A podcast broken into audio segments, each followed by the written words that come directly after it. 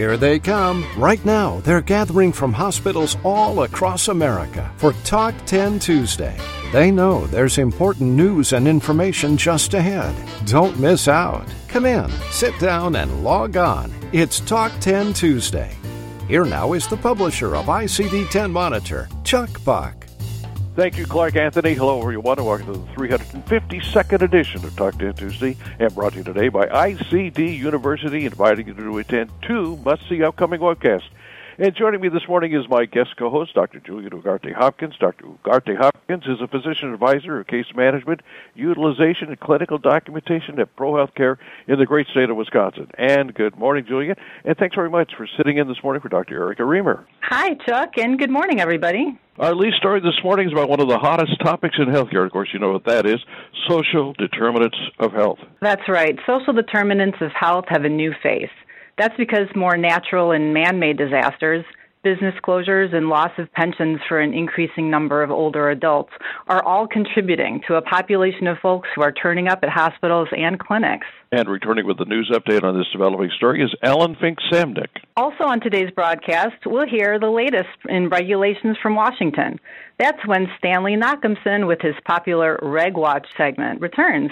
And uh, joining us this morning with our Talk 10 Tuesday coding report is going to be Laurie Johnson. Lori's going to be reporting on the new payment models that coders must be confronting in 2019. And of course, you're going to be reporting on the need for collaboration among coding, clinical documentation integrity professionals, and physician advisors when it comes to facing clinical validation denials. While we have much news to report during this season premiere of Talk 10 Tuesday, and we begin with ICD 10 Monitor National Correspondent Tim Powell. Tim's at the Talk 10 Tuesday News Desk. The Talk 10 Tuesday News Desk is sponsored by ICD University, inviting you to attend an important webcast on treating hospitalized patients with acute kidney disease. It's this Thursday, January 17th. Save $25 by using the coupon code Tuesday. Enter the word Tuesday to save $25. Here now is Tim Powell. Today, I'd like to talk about how the government shutdown is going to hit a special type of uh, person in healthcare, the supplemental security disability, disability income recipients. A government shutdown will likely affect Social Security disability and, uh, patients, recipients who are applying for Medicare. By law, Social Security disability recipients must wait two years from the date of their receipt of disability benefits to qualify for Medicare. Delays in decisions caused by the shutdown could have a significant impact on these individuals, and the president has vowed that he won't budge an inch and is ready for the shutdown to last years. SSDI is available to Americans who have worked and paid into Social Security for a required number of quarters and face a long term disability that limits their ability to work. After an application is approved, recipients get between $700 and $1,700 per month in disability insurance payments. The application process is long and status is often only granted after an appeal. The good news is that during the shutdown, people already receiving SSDI payments will continue to receive these payments. The bad news is that for people waiting on hearings and processing of their SSDI applications may see a huge slowdown in the processing of their claims. For people waiting to get their Medicare benefits after an SSD after being on SSDI for over two years, and they also have to wait to get their Medicare cards. While the judges are still working without pay, their administrative staff that assist with processing SSDI requests and hearings have been furloughed. Some states give SSDI recipients medical assistance. Some people on SSDI also qualify for Medicaid. If SSDI recipients do not receive medical assistance, medical expenses could possibly wipe out all of their benefits and impact healthcare providers. In a double whammy under new financial rules around revenue recognition, healthcare entities can't recognize revenue for patients that qualify for SSDI Medicare but have had the application process stopped by the furlough of federal workers and the absence of their Medicare cards. How does this happen in the real world? Let's say a patient is admitted to the hospital. They've been on SSDI for over two years and are waiting for their Medicare card. The hospital treats the patient as waiting to bill Medicare for the stay. As a result of the shutdown, the Medicare card has not been issued since they can't determine who is the contracted party or the amount that will be realized at the end of the period for financial statement purposes. They can't recognize revenue for the patient. And the timing of this couldn't be worse. It's hitting right at the year end for all December 31st healthcare providers. Now, accounting rules require the healthcare entities identify contract with the customer that means that Medicaid pending and now SSDI Medicare pending patients uh, healthcare entities can't recognize revenue until the patient's actually enrolled in Medicare or Medicaid. So uh, with that, um, I guess I'm out of time. So back to you, Chuck. Thanks very much, Tim. That was Tim Powell. Tim is a compliance expert and an ICD-10 Monitor national correspondent. It's Tuesday. It's January the 15th, 2019. It's day 25 of the partial government shutdown, and you're listening to the 352nd edition of Talk 10 Tuesday. Stand by.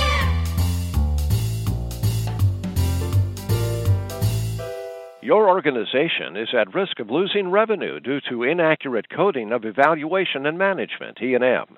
Failure to properly code for E&M services can lead to failed audits, costly repayments, and an interruption of patient care. Master the coding of E&M services during a four-part webcast featuring Dr. Jeffrey Lehrman. This important webcast begins Wednesday, January 23rd. And save $25 by using the coupon code Tuesday. Just enter Tuesday and save $25. To register, click on the Handout tab in today's Talk 10 Tuesday.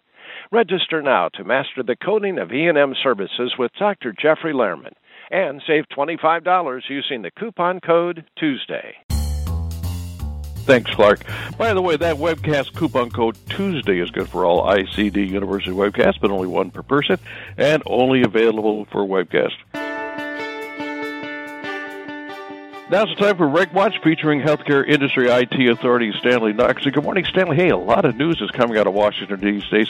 What do we need to know? Good morning, Chuck. Certainly, the big news is the partial federal shutdown. But fortunately for many of us, the Department of Health and Human Services is not heavily impacted. Their appropriation for 2019 had already been passed by Congress.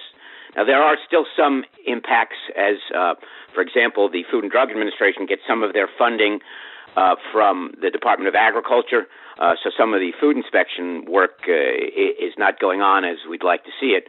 But our friends at CMS and OCR and ONC continue their work, uh, except for yesterday's snow day, the surprise uh, big snow in Washington shut down the federal government there. This uh, seems to be the year of the request for information, or the RFI, as we affectionately know them, from HHS. Uh, we've previously discussed uh, the request for comments on EHR usability.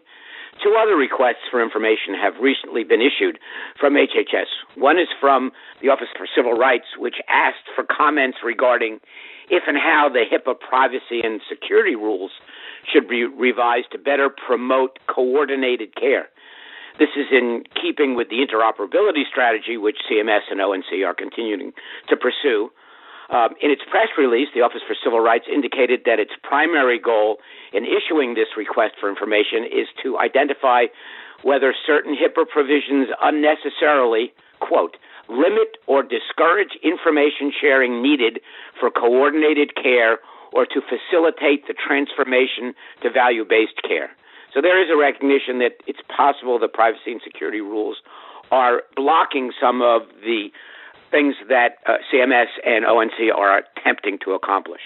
In addition to requesting that broad input on the HIPAA rules, the RFI also looked for comments on specific areas of the HIPAA privacy rule, including encouraging information sharing for treatment and care coordination, facilitating parental involvement in care, addressing the opioid crisis, accounting for the disclosures of protected health information as required by the HITECH Act, and changing the current requirement for certain providers to make a good faith effort to obtain an acknowledgement of the receipt of the notice of privacy practices.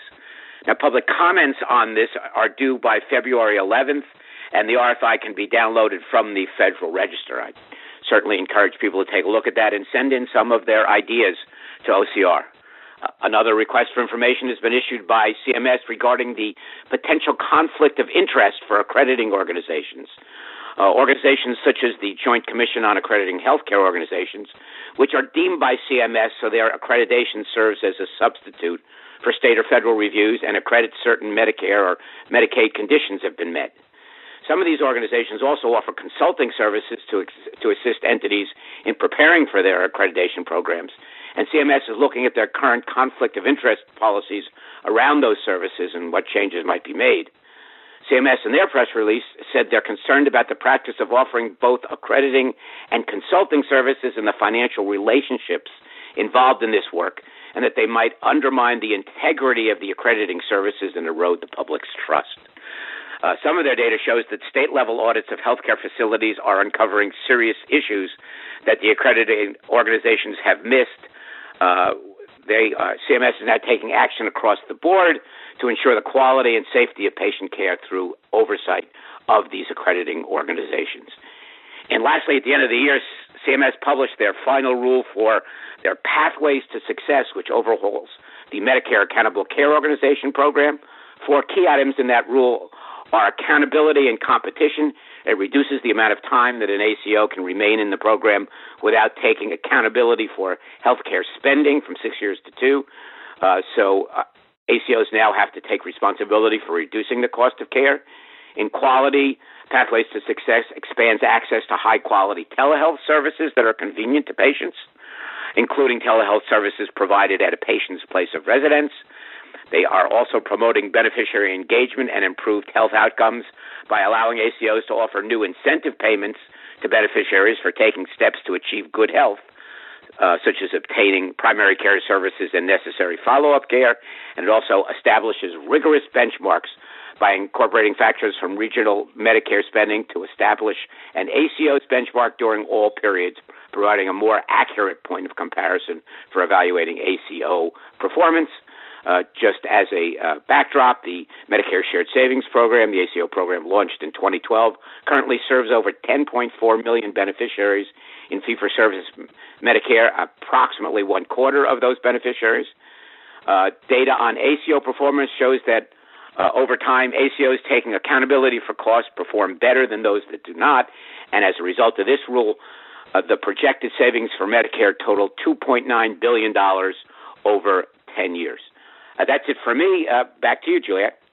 Holy moly, there is never a dull moment, is there? Thank you, Stanley. That was Healthcare IT Authority, Stanley Nachimson.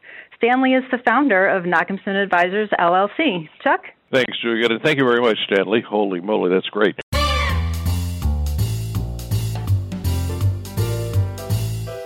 Returning this morning with our Talk 10 Tuesday coding report is Lori Johnson. Lori's going to be reporting on the new payment models that coders are going to be confronting in 2019. So, good morning, Lori. Welcome back. Good morning, Chuck, and Happy New Year to everyone out there listening. It looks like the new year is starting off with a bang. The Centers for Medicare and Medicaid Services, or as we know them, CMS, has announced a change to the reimbursement methodologies for skilled nursing facilities as well as home health. Skilled nursing facilities will be utilizing a version of patient driven groupings model, and it begins October 1st, 2019. The Health Insurance Prospective Payment System code, or the HIPPS code, will be based on physical therapy, occupational therapy, speech and language services, non therapy ancillary comorbidities, which are based on the secondary diagnosis code as coded in ICD 10 CM, the nursing level based on resource utilization group information. The principal diagnosis will be used to determine the patient's clinical category and we will see the ICD-10 CM codes playing a more visible role in skilled nursing facility reimbursement. Um, the MDS will continue to be used, but they are making some modifications um, to that data set. Um, I know that, and I'm sure many people out there are putting out information for educational purposes, but I know that the Pennsylvania Health Information Management Association is recording a webinar this week and will be posted on their website um, later this month. Home health patients will be reimbursed using patient driven groupings model beginning January 1st, 2020. There are 432 possible groups that are based on is it the initial or subsequent visit, the admission source, meaning is it community or is it institutional? The clinical grouping, which again is going to be based on a diagnosis code, functional impairment level, comorbidities, which are based on secondary diagnosis codes, and then there is another payment adjustment that is based on cost and visit frequency. There is an open door forum um, January 16th at 2 o'clock p.m. Eastern Time. And if you look at the handouts tab, I put a URL so that you can register for that session. As you can see, ICD 10 CM coding will play a more significant role in these two methodologies. So, another concern for this year is the establishment of quality and productivity standards for ICD 10 CM. And we see information that's being published more regularly in the journal for the American Health Information Management. And as Stanley said, we talked about interoperability, so that will be um, another subject that we will be dealing with uh, from the HIM and the coding side. So lots going on for 2019, and so hang on to your hat and let's get moving. So back to you, Juliet. Thanks so much, Lori. That was nationally recognized coding authority, Lori Johnson. Lori is a senior healthcare consultant for Revenue Cycle Solutions, LLC. Chuck? Thanks, Juliet. And Lori, thank you very much. And you can read Lori's reporting on this very important topic in today's edition of the ICD 10 Monitor News.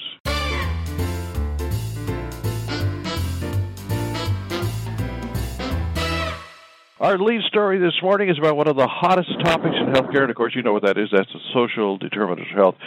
There's a new face, as you heard us mentioned earlier, of social determinants of health, and that's because more natural and man-made disasters, business closures, and of course, the loss of pensions for an increasing number of older folks are creating a population of folks who are turning up at hospitals and clinics, probably yours. Here now to report our lead story is one of the nation's foremost authorities on social determinants of health, Ellen Fink Samnick. Good morning, Ellen. Welcome to the program. Good morning, Chuck, and happy 2019 all. So 2018 was the year of social determinants. $1.7 trillion attributed to 5% of the population. ICD-10 Z-code reimbursement amped up via use of non-physician documentation and new human trafficking T-codes. 80% of payers evolving programming and vertical mergers addressing education, housing, pharmacy, mental health, and fitness deserts. And drum roll, please, over 50% of hospital readmissions from social determinants alone. Yes, you all heard me correctly. The race is on for hospitals to address these disruptors to health outcomes and costs. Now, for years, hospitals had deep pockets to support, finance, and provide care for their populations. But the current wave of socioeconomic issues now exceeds what organizations can provide. And we have those news faces, as you've been hearing about so far today.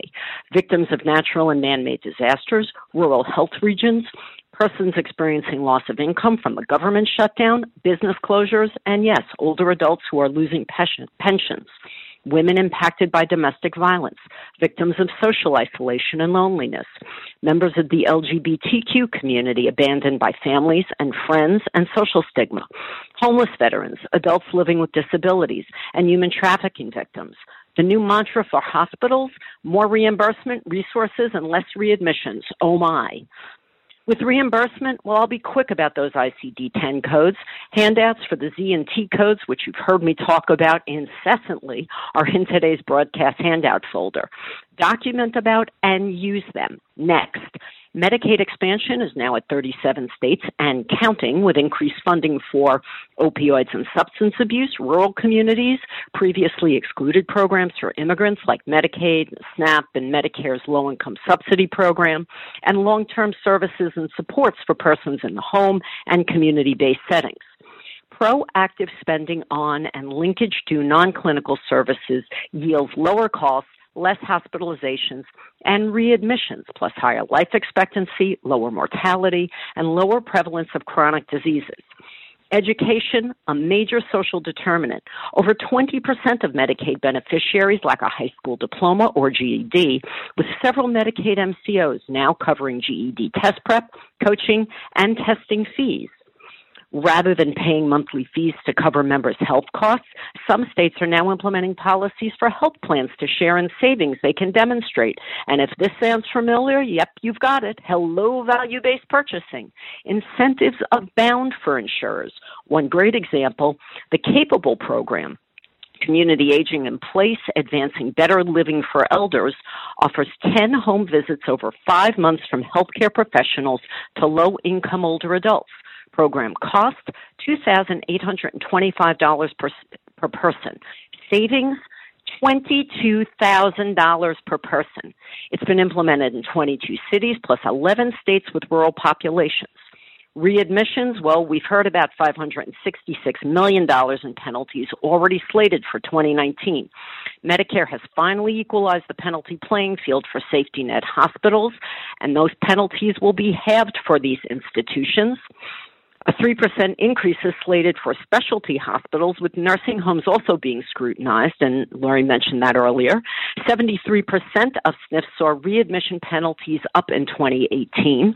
They perform worse on readmissions from increased provider pressures to shorter, shortened lengths of stay. Patients transfer in sicker and often discharge home prematurely. Many live on fixed incomes and struggle with, yep, the social determinants of health. The patient driven uh, payment model, as Lori described, will replace the RUGS model come 2020 with five categories nursing, non therapy ancillary, physical, occupational, and speech therapy. And like most CMS funding initiatives, well, time will tell how this payment shift will play out. Lots more happening on the horizon, so stay tuned and please read my article in this week's ICD 10 Monitor for more details on the social determinants.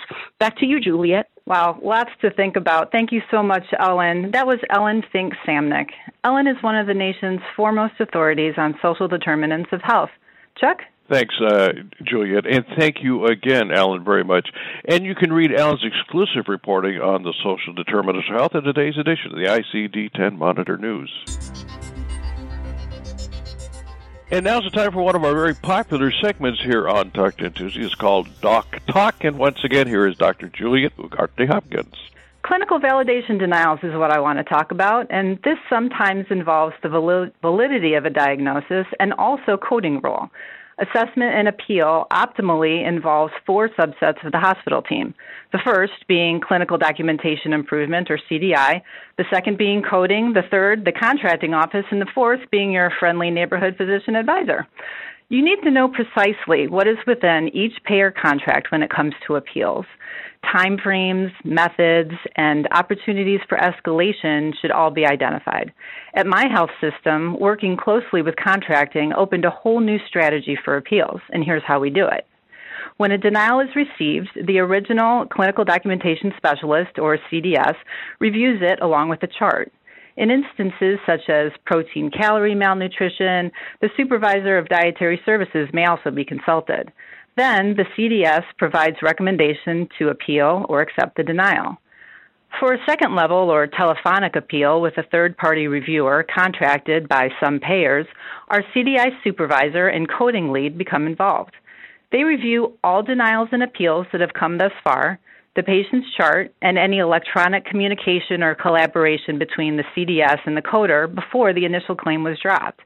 The entire medical record is re reviewed, looking specifically for how the diagnosis is supported and any possibly conflicting documentation. Days prior to a telephonic appeal, a spreadsheet is created and shared with the team. This spreadsheet includes demographic patient information, the diagnosis in question, recommendation to appeal the denial or not, and clinical information which supports appeal or shows the lack of clinical information to effectively appeal. For denials with more of a coding focus, the coding lead and the original coder create an argument based on coding rule. In some instances, cases are appealed by the coder originally are found by the CDI supervisor and or myself as the physician advisor to lack the level of conviction needed to support the diagnosis. My coding lead remarked that this is expected as some cases are borderline in nature and quote deserve the benefit of clinical insight and experience end quote. During the telephonic appeal, I am joined on the line by the CDI supervisor, coding lead, coding supervisor, and a member of the contracting team. I summarize the clinical findings and supporting criteria met for the denied diagnosis. Usually, this is followed by a conversation between our team and the third party reviewer's medical director.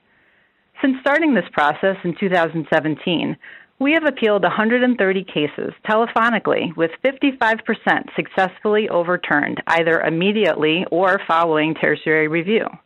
We've lost 16%, and in 30% of the cases, we agreed with the denials. At the current time, 15% of our cases are still pending tertiary review. While tedious and time consuming, we have stuck to our guns with this process and participate in scheduled telephonic appeals at least once a month. On occasion, we are notified that all or most of our upcoming cases for discussion has been overturned before the call even happens, which is always good news. I want to extend my sincere thanks to Carrie Termont and Bridget Meisner for detailing their processes in preparation for this piece. Both requested that I emphasize this process would not work without strong cooperation and respect between the CDI team, coding team, and myself as the physician advisor. Additionally, this kind of collaboration takes not only talent and leadership, but also a considerable amount of time. Try to make it apparent to your hospital's leadership that for this process to work smoothly and produce favorable results, all three must be cultivated. Back to you, Chuck. Thanks, Juliet, very much. And by the way, you can read her outstanding reporting on this subject in today's edition of the ICD 10 Monitor e News. We've asked our panel to stick around for a roundtable discussion on today's Talk 10 Tuesday, and we want to take this moment to answer some of your questions. Juliet, uh, there's a question from Sharon that's up there in the Q&A tab. Sharon says, Dr. Hopkins, are these concurrent denials that telephonic appeals are being used? No, these are actually denials that many times um, are from uh, episode or a hospitalization six months or even longer. So these are this is after the fact, and this is also usually after we've appealed via regular letter appeal, um, one or even two times. And then within those contracts, as we learned from our contracting office, we found that we had this additional level that we could advance to, and so that's where we've really found a lot of success because before that was kind of unknown to us, and now that's how we're pursuing them, and we're seeing that we can overturn a great number of them that way. Very good. Thanks very much. That's going to be a wrap for our 352nd edition of Talk 10 Tuesday. And Juliet and I want to thank our panelists today. Laurie Johnson, Timothy Powell, Stanley Nachimson, and our special guest, Ellen Fink Samnick. And of course, I want to thank Dr. Juliet Ugarte Hopkins for sitting in today for Dr. Erica Remer. And once again, a reminder that you can read her outstanding reporting on the need for collaboration to avoid clinical validation denials. You're going to find her reporting in today's ICD 10 Monitor News. I wanted to remind you all that you can listen to us on Talk 10 Tuesday podcast anytime, anywhere, on any device, and it's absolutely free. You can listen to us on Stitcher, Apple, Spotify, and Google Play. And don't forget to be with us this coming Thursday for the ICD 10 Monitor important webcast on treating acute kidney disease. It's coming your way at 1.30 p.m. Eastern. And you can save $25 in flow using the coupon code Tuesday. Until then, I'm Chuck Buck reporting for Talk 10 Tuesday and ICD 10 Monitor. Thank you again for being with us. Have a great week, everybody. Talk 10 Tuesday is a production of ICD 10 Monitor.